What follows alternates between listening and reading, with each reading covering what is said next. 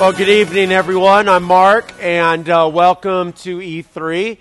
We are uh, coming up to the tail end of um, our summer series, Together We Can, while we've been looking uh, really uh, throughout Scripture, trying to unpack what does it mean to be a biblical, healthy, functioning church. And we've talked about conflict and truth-telling and and and love and generosity and all of these kinds of, of different things. And tonight we're going to be continuing our journey talking about Together We Can Reveal Beauty.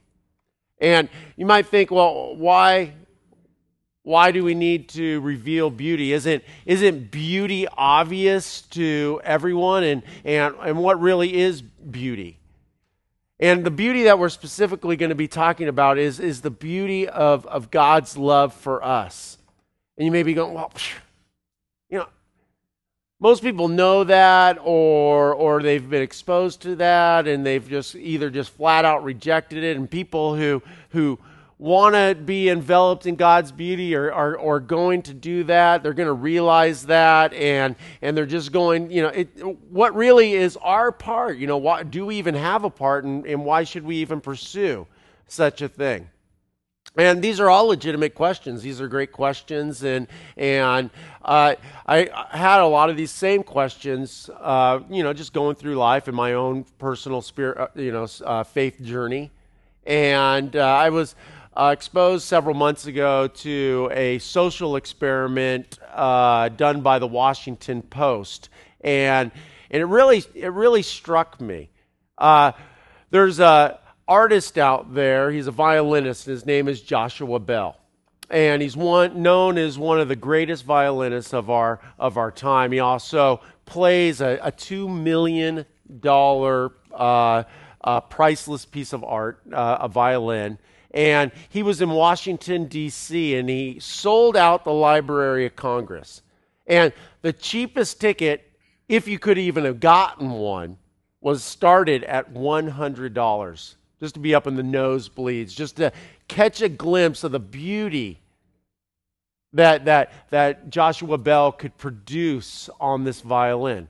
And after this happened, uh, the Washington Post contacted Joshua Bell and and said, hey, we would like you to uh, come and bring your two million dollars violin and come to the, the, the metro, the Washington, D C subway system, and we'd like you just to play for forty-five minutes, and we just want to see the reaction of people. You know, having this world-renowned, you know, the best violinist playing, you know, one of the best violins playing The, the most beautiful music that has uh, arguably ever been composed in human history. And this was the result. And I'm going to do commentary through the, through the video just to kind of walk you through it. Okay, right here off the left-hand side, we have Joshua Bell unpacking his two million dollars violin. And he starts playing, I believe uh, this, uh, he starts with Bach. And people start, you know, there's a couple of people, and they're just walking, they're going to work. This is during rush hour. And he's playing and playing, nobody really uh, paying any attention yet. Just going by, just another street performer.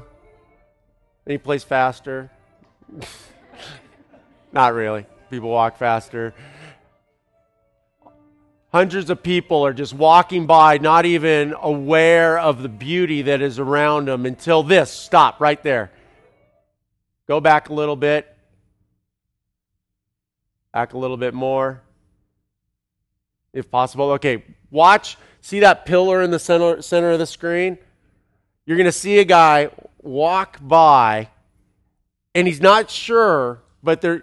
But there's something going on. He, he realizes there's something unusual happening here, and but he can't really put his finger on it. And, and what, he actually walks outside, and then he walks back in. Here, watch this.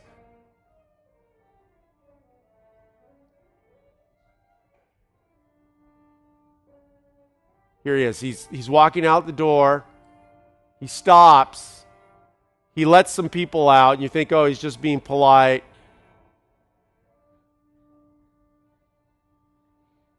Then he actually, he comes back in. He doesn't really, look at his body language. He's not really sure what's going on. He even kind of scratches his head. He knows he's among beauty and greatness. He turns his back to it. He's kind of, he doesn't even really know what to do. And then he stops and listens for a little bit, and then he leaves. And then he comes back, and then he's gone for good. And then you have hundreds and hundreds of people just walking by, not realizing what is going on, what is in their midst. And then finally, this one lady here, she's she stops and she starts listening. She she she realizes what's going on here where nobody else does. And then finally, after forty-five minutes, he, he finishes his little mini concert here.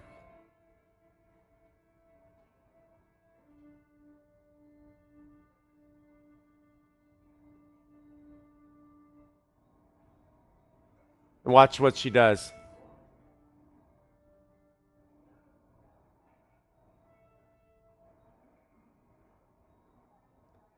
I saw you at the Library of Congress. It was fantastic. This is one of those things that only could happen in D C Thanks.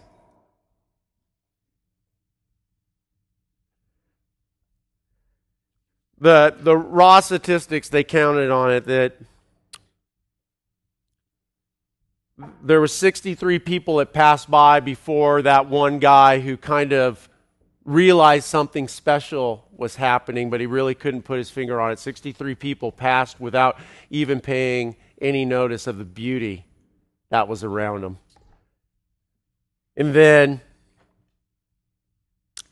he played for a, uh, a while, and it was uh, about a half an hour before he got his, his first donation. And then forty-five minutes Uh, went by in, in this whole thing, and one thousand seventy people went by. Out of that, twenty-six people threw some loose change in his in his case, and he, he raised a grand total of, of thirty-six dollars. You know, him and his two million dollars uh, violin, and just sold out the Library of Congress. And only one person out of one thousand seventy actually realized the greatness, the beauty that that was happening, this amazing thing that was happening right in their presence. And the reality is that, that Joshua Bell is Jesus Christ.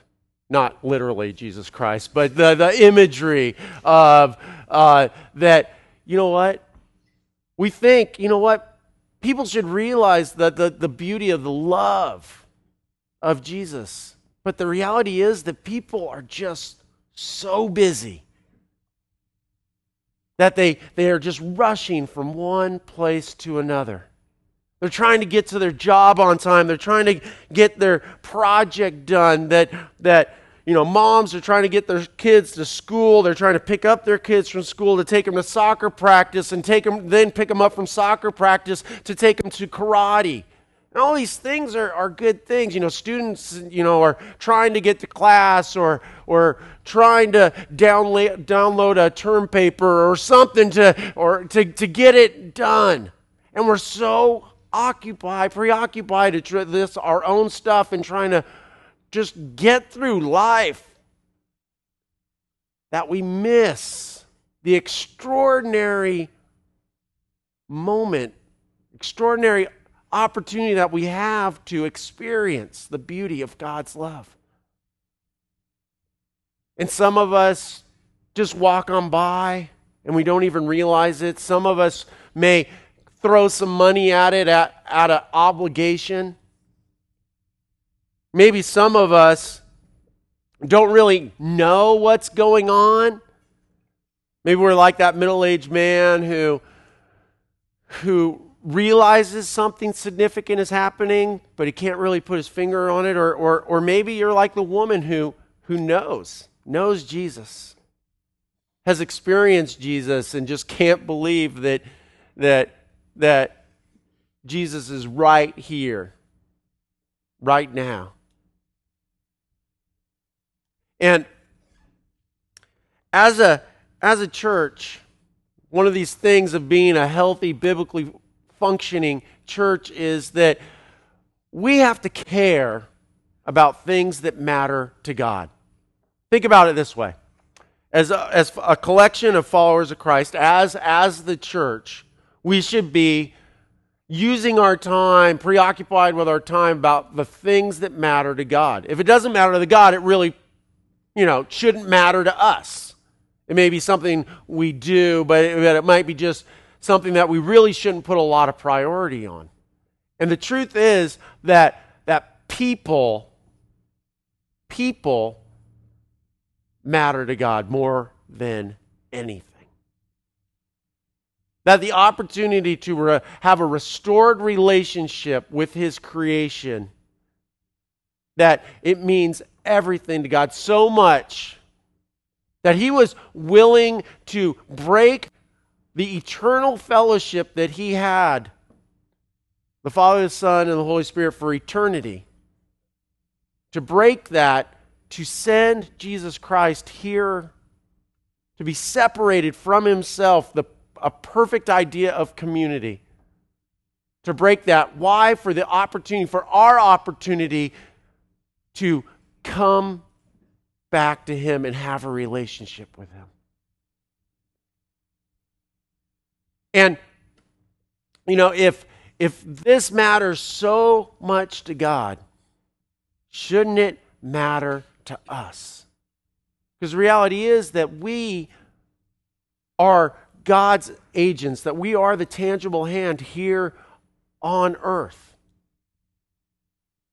And you think about it, someday when when we are we are in heaven, we're going to be able to do everything except one thing right now. That we are going to be able to be with God. In fact, we will have an unfiltered connection with God, that we will be with one another, that we will, you know, live together and love together and laugh together in this in this idea of perfect community that we can't even fathom right now. We will be able to do all of that except one thing. And that is reveal God's beauty to those who are rushing through the metro. Because God is absolutely pure. And once there is separation, there is, is separation. And people who are there already know God's beauty. So how do we how do we wrap that up? How do we understand that? How do we understand God's true passion for those who are far from Him? And one of my favorite chapters in all of the Bible is found in Luke chapter fifteen. You may want to turn to there. We're going to be there all evening. Starts out, tax collectors and other notorious sinners often came to listen to Jesus teach. This made the Pharisees and the teachers of the religious law complain that He was associating with such despicable people, even eating with them. Jesus didn't hang out in a holy huddle all the time. In fact, one, we talked about this last week. One of the biggest criticisms of Jesus was that He hung out with people whose society, especially religious people, hated. They despised them. They hated the tax collectors, the publicans. They, they hated the notorious sinners. They, they just thought that they were just scum on earth, and how could God ever love them or want them? They were just dregs of the earth. And here the, the Son of God is, is spending time with them and teaching them, and not spending as much time with them and hanging out with them. You know, what's going on? And Jesus, hearing this and understanding that this was their attitude, that He told them three stories And I think these three stories are very telling from the word, you know, from the mouth of God about what he, he thinks, how he cares about those people who religious people discount. The first story, he starts in verse four. He says, if you had one hundred sheep, he is talking to the Pharisees here, the religious rulers of the day, and one of them strayed away and was lost in the wilderness, wouldn't you leave the ninety-nine others to go search for the lost one until you found it? And then you would joyfully carry it home on your shoulders. When you arrived, you would call together your friends and neighbors to rejoice with you because your lost sheep was found. In the same way, heaven will be happier over one lost sinner who returns to God than over ninety-nine others who are righteous and haven't strayed away. Religious people hate this story. It's insulting. What are you talking about, Jesus? You're, you're saying that, you know what? You're... If there's ninety-nine of us, we're doing the right thing. We're obeying the law. You know, we're teaching Sunday school. We're serving in the red eye. We're cleaning the church. We're, we're going to growth groups. All of these kinds of things. And if one of us stray off, you're going to leave all of us unprotected from the dangers of the wolves. You're going to not be there to, to teach us and all of these things. You're going to go off by the to go find the one stupid sheep that's too dumb to kind of stay in your loving protection. If you really think about this, it's not fair. It's not fair to the rest of the ninety-nine of us who are doing the right thing. And a lot of us, to be honest with you, have kind of that, that mentality.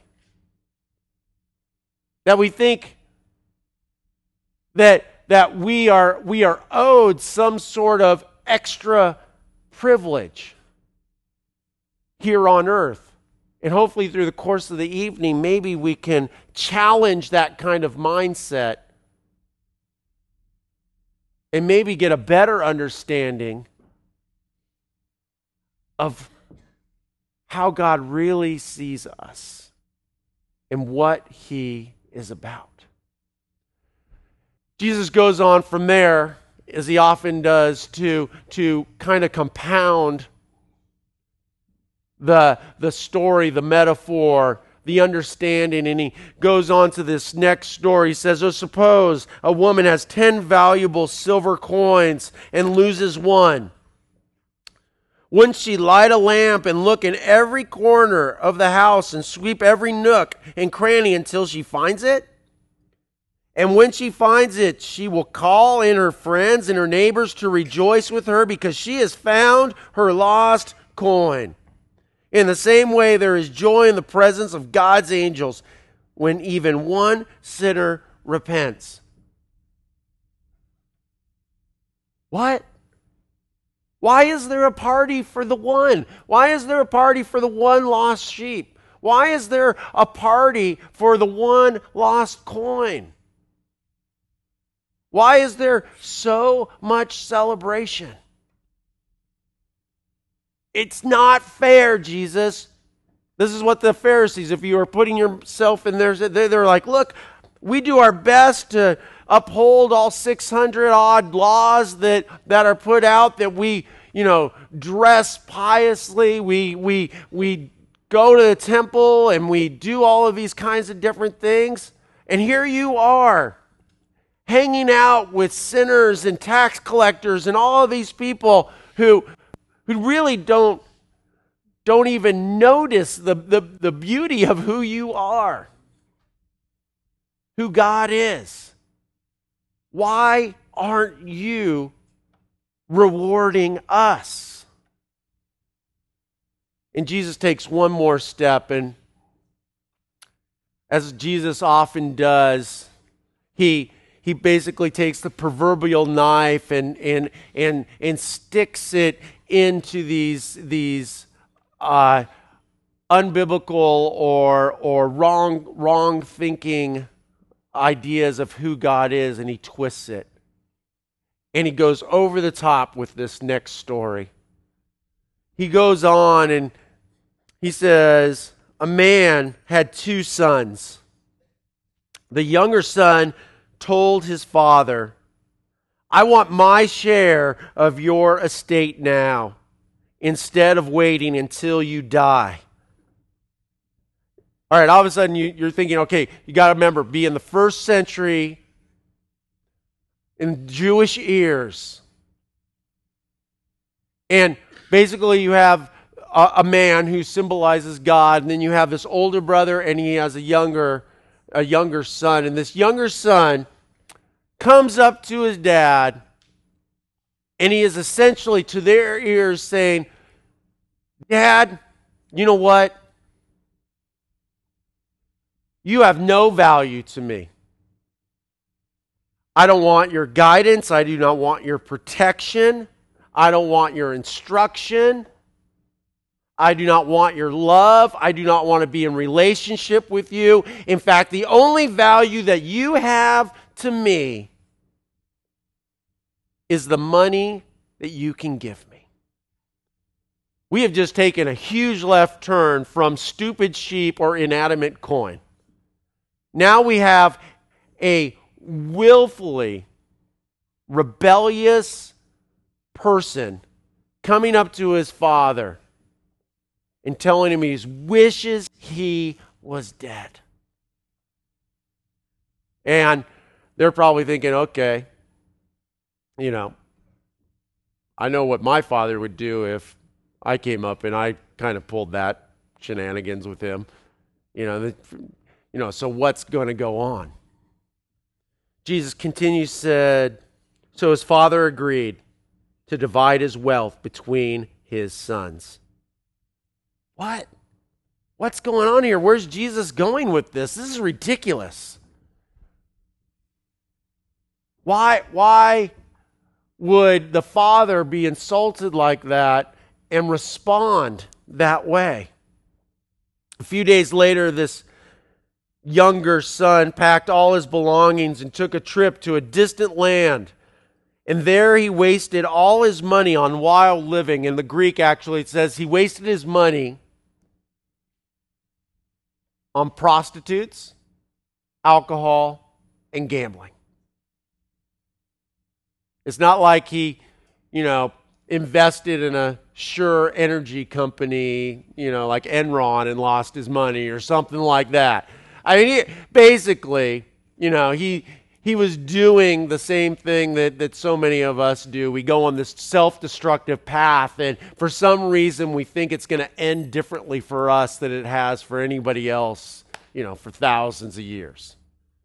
So he goes on this self-destructive path, and, and he blows all the money on hookers and drugs and, and gambling and all of these kind of things. About the time his money ran out, a great famine swept over the land, and he began to starve. He persuaded a local farmer to hire him to feed the pigs. Pause right here. Remember, we're Jewish Pharisees listening to Jesus tell this story. I go, what? You know, I don't know if you know much about Judaism, but but the pig, not so good. All right? Now... Now, serving the pig, I mean, that's even worse.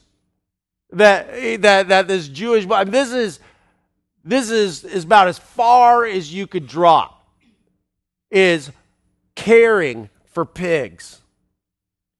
The boy became so hungry that even the pods he was feeding the pigs looked good to him. So I guess it could get worse. Now, not only is he caring for the pigs, but he wants to eat what the pigs are eating because he has fallen so far. But no one gave him anything. When he finally came to his senses, he said to himself, Self, At home, even the hired men have food enough to spare. And I am, and here I am, dying of hunger. I will go home to my father and say, you ever in conflict in relationships and, and you've blown it or, or somebody else has blown it, you start rehearsing what you're going to tell them? All right, I'm going to say this, and if they say this, I'm going to say this, but if they say that, I'm going to do this, and, and all this kind of thing. eighty-one? Yes, okay. This is exactly what he's doing. He's like rehearsing this, this kind of thing. All right, I'm going to come and I'm going to tell my dad this. And he brings up this great speech. It's amazing. It says, Father, I have sinned against both heaven and you, and I am no longer worthy of being called your son. Please take me on as a hired man. Great, great little apology. He's got it all figured out. And I could just imagine, you know, us as the first century Pharisees hearing that going, uh-huh. He's going to come home and he's going to get a what for. So he returns home to his father. And while he was a long distance away, his father saw him coming.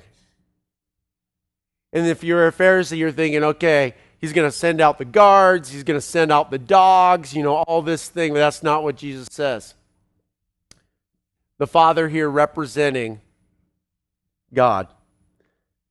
Filled with love and compassion, he ran to his son, embraced him, and kissed him. This, at this point, would be almost too much to take. Here we have the rebellious son who came up and told his father, you know what? You are nothing to me. I want nothing to do with you except your money. And now you have the image of God the Father actually pulling up his robes and running toward his son in anticipation. You can almost imagine in the context of this story that the father was so brokenhearted over this severed relationship with his son that you have this picture of him, at least I do in my mind, of him every day looking down the road, thinking maybe today is the day that my son returns to me. And maybe one day he saw a speck in the distance and he was all excited and his heart started racing. And in, as the figure came closer, he realized it was like a burrow or something like that. Maybe another day he saw something in the distance and it ended up being a caravan. But this day was different than all days as he sat and he had a vigil of looking down the road. He saw a figure. And this figure looked like it was coming closer and closer and closer. And finally, he couldn't wait any longer. And he runs toward his son. And he embraces him and he kisses him. And he's overwhelmed with compassion. If you were a first century Pharisee, you'd be like, this is too much to handle. Okay, it was one thing that the shepherd went after the stupid sheep because it didn't know any better. Or it was one thing of the image of God being a woman cleaning her home trying to find the one coin because the coin didn't make a choice. But this is entirely different. This is a wholesale rejection of God. And here he is running to him and embracing him. And his son said to him, he's ready to give his speech. Father, I have sinned against both heaven and you, and I am no longer worthy of being called your son. I love the next part. Like, it's like he didn't even hear him. Because his father said to the servants, quick, bring the finest robe in the house and put it on him. Get a ring for his finger and sandals for his feet and kill the calf we have been fattening in the pen. Pen. We must celebrate with a feast. For this son of mine was dead and now is returned to life. He was lost, but now he is found. So let the party begin. I love that part. But it's crazy because like his son comes and he rehearses this beautiful speech and, and dad here doesn't even listen to him. His son could have walked up to him and said, Dad, I'm the tooth fairy. And he would have not cared. It was like, I don't care if you're the tooth fairy, you're back. And I love you, and I'm hugging you, and I'm kissing you, and we are going to have a party to celebrate that you are back here. This is how much God loves us. And no matter how far that we have strayed, that it is God's purpose always to restore the relationship. But there was an older brother, right? And this older brother represents the Pharisees. Meanwhile, the older son was in the field, fields working. When he returned home, he heard music and dancing in the house. And he asked one of the servants what was going on. You know why he had to ask? He wasn't invited. He was out working. He's paying for it. Would that make you mad? The servant says, your brother is back, and your father has killed the calf we were fattening and has prepared a great feast. We are celebrating because of his safe return. The brother was angry, I bet he was, and wouldn't go in. His father came out and begged him, but he replied, now, I want you to listen very carefully to this reply because it's very telling. All these years, I've worked hard for you and never once refused to do a single thing you told me to do. And in all that time, you never gave me even one young goat for a feast with my friends. Yet when this son of yours, not my brother, but this son of yours comes back after squandering your money on prostitutes, you celebrate by killing the finest calf we have. What's the mindset of the older brother here? He's a servant. He's a hired hand. He thinks that he is a hired hand, that he does things and he expects a reward. If you were a first century Pharisee, this would be like, hey, you know what, God? I keep all of these, these laws and I do all these things. I expect a reward. And here you are, you know, this this. person who's meant to be your son is here eating and, and hanging out with notorious sinners and, and tax collectors. Where? What about us? What about us? And I just think the last two verses are just overwhelming and hopefully will pop any unbiblical paradigm that we've held. His father said to him, look, dear son, you and I are very close, and everything I have is yours. What he's saying is, older son, you've thought that you've been a servant all of these years? You're not a servant. You and I have a relationship. That, you know what? Everything I have is already yours. If you wanted a goat, then go kill a goat and eat it with your friends. If you wanted that calf, go ahead and take it. You don't need me to throw a party for you because you are already heir to everything. And everything I have is yours. You see the different kind of mindset is going on here? That oftentimes we look at God as a, as a taskmaster where we say, you know what, I'm going to serve and I'm going to do these things. And I have fallen into this trap myself. When things don't go right or the way I want them to go, I look up to God, you know, and say, God, I tithe, I serve, I do all these things. How about throwing me a, you know, like bone or a young goat sometimes? I mean, just be honest, right? Yeah. And God looks at us, and this is the biblical understanding of this. This is not Mark. This is how God looks at us. God, look, everything I have is, is yours. You are a prince or a princess of the King Most High. It's already yours.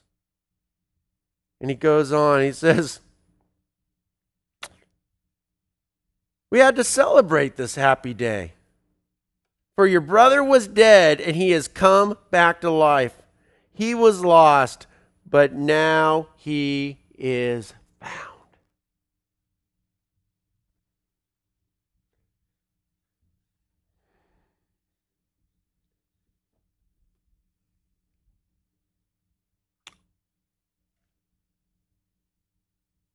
Lost people matter to God. Your friends, your family, my friends, my family. People that go to the Red Eye Midtown, people who are in our classes, people who are in our work. We're all susceptible to rushing through the metro, trying to get to the next thing, and we miss the beauty that is all around us.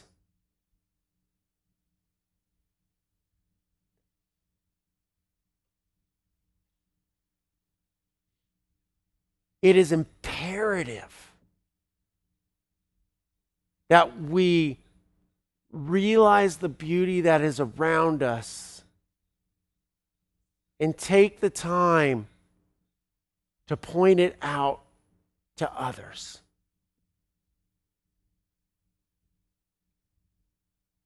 That is what it is about. That our community is to reveal the beauty which is God's love, which is Jesus Christ. And this is our one shot, our one life, that we have the opportunity to do that. And we have to be mature enough, those of us who are followers of Christ, to realize that we do not work in the field for God to give us a goat every so often. That we work in the field because we are heirs, that we are part of the family, and that everything that God has is already ours. And that frees us up to celebrate. To celebrate someone who was once lost and now is found. Someone who was dead but now is alive. Someone who previously did not realize the beauty around them and now does. Let's pray.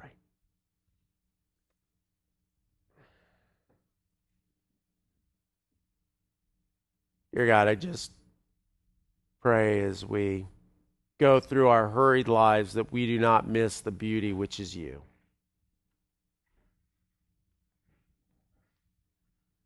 That we don't just keep on going to the next thing and we just move, move, move, and we just think that we're trying to make a living or get through life or to the next thing, but we really realize why we're here. And God, give us eyes to see and ears to hear. Two, and a heart that beats with yours. That we can be about res- helping people restore a right relationship with you. That our community will take these things seriously as we move forward. We love you, Lord. In Jesus' name, amen.